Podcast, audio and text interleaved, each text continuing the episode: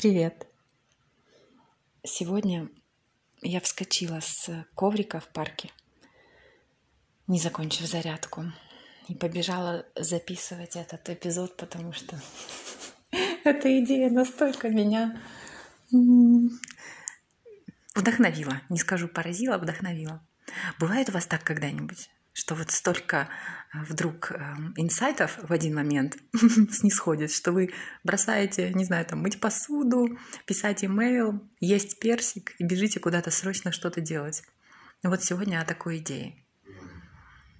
Пора, наверное, пора уже в подкасте вспомнить о огромной, великой силе хорошей литературы, хороших книг, искусства, музыки – потому какое оно воздействие производит на человеческую душу, нет ничего прекраснее. И я реально считаю, что вашу карьеру спасет красота, потому что многие ответы для людей с образным мышлением, для людей чувствительных, эмоциональных э, и восприимчивых к красоте этого мира, многие ответы приходят именно через художественные образы.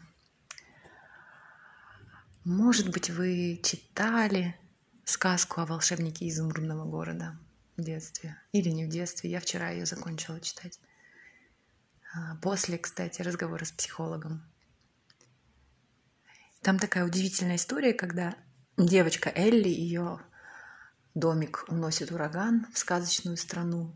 При приземлении в эту сказочную страну домик этот убивает злую волшебницу, от которой остаются только серебристые туфельки – Элли одевает эти туфельки и долго-долго путешествует по стране в поисках еще одного доброго волшебника, который якобы сможет э, исполнить ее желание и помочь ей перенестись обратно домой в Канзас.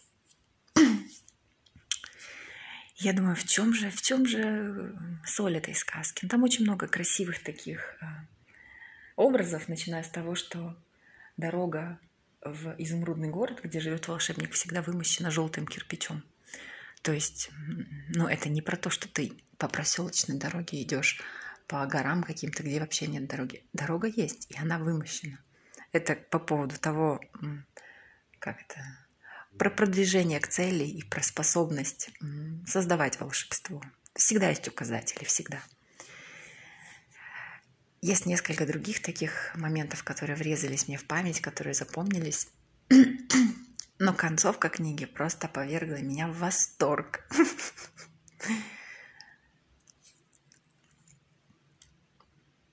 Волшебница розовой страны беседует с Элли в заключительной части книги. И Элли говорит, ну, слушайте, ну все, вот мы пришли, помогите нам перенестись, значит, обратно в Канзас, потому что волшебник изумрудного города оказался просто циркачом и обманщиком. В общем, там целая история. И волшебница ей говорит, слушай, так а ты могла бы в день, в тот же день, как ты к нам попала, спокойно э, э, улететь обратно. У тебя же есть серебряные башмачки, ты все это время ходила в них и просто не знала об их силе. Вот. То есть все приключения, которые они пережили, в том числе и страшные приключения, там какие-то нападения, диких зверей, людоедов, э, э, какую-то стаю диких обезьян, которая выполняет желание любого, у кого есть еще там какая-то золотая шапка. Я сидела, смотрела на этот абзац, думаю, да ладно, серьезно, ну вот так, вот оказывается, так было можно, оказывается, все это время твоя сила была с тобой. И меня почему это поразило? Потому что сейчас, в данный момент, передо мной стоит великая цель. И это не пафосные слова. И вы, если будете слушать этот подкаст, э, там есть отдельный эпизод, так и называется «У меня есть великая цель». И в других эпизодах я тоже буду об этом говорить. Она прям очень сейчас для меня важна. И для того, чтобы достичь эту цель, а также, чтобы достичь новую карьерную ступеньку, хотя я не люблю так о карьере говорить, не ступеньку, а что это? В общем, мне нужно переехать в другую страну. И учитывая карантинные всякие штуки, можно это сделать только по рабочей визе. Ну, учитывая э, ситуацию на сейчас.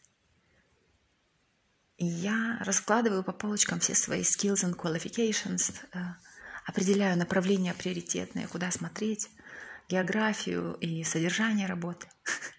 И тут читаю эту, эту сказку про волшебника изумрудного города, что все это время на Элли были серебристые башмачки, и она могла улететь в свою страну домой. Домой. Это еще один очень сильный образ. В любую минуту. И я так благодарна этой сказке за то, что она мне напомнила про мои собственные личные серебристые башмачки, которые у меня всегда есть. И сила, которая всегда со мной. Прям совсем всегда. Безотносительно любых происходящих событий в жизни. Я хочу предложить вам вспомнить о вашей силе. Ну, понимаете, не может в жизни быть так, оп, здесь все было классно, и здесь все было powerful, здесь все было accomplished, потом какая-то сложная ситуация пришла, оп, и вы стали нулем. Не может так быть, это не логично, это не естественно, не натурально, так в жизни не происходит. Огромное количество энергии, сделанного нами в жизни, никуда бесследно не исчезает. Вы не можете начинать с нуля. Любой следующий проект, любое следующее карьерное решение, личный какой-то проект, не знаю, там семью, детей, новую работу, переезд в другую страну. Это никогда не с нуля. У вас всегда есть эти серебристые башмачки. Просто нужно их одеть и понять, что на вас сейчас надето. В общем, видите, как красиво с помощью сказок мы опять возвращаемся к вопросу «Кто я?». И какая в мне сокрыта великая, могучая, прекрасная, сильная сила. Я вас приглашаю к тому, чтобы ее раскрывать. Иначе просто нет смысла в нашем здесь пребывании. Люблю вас.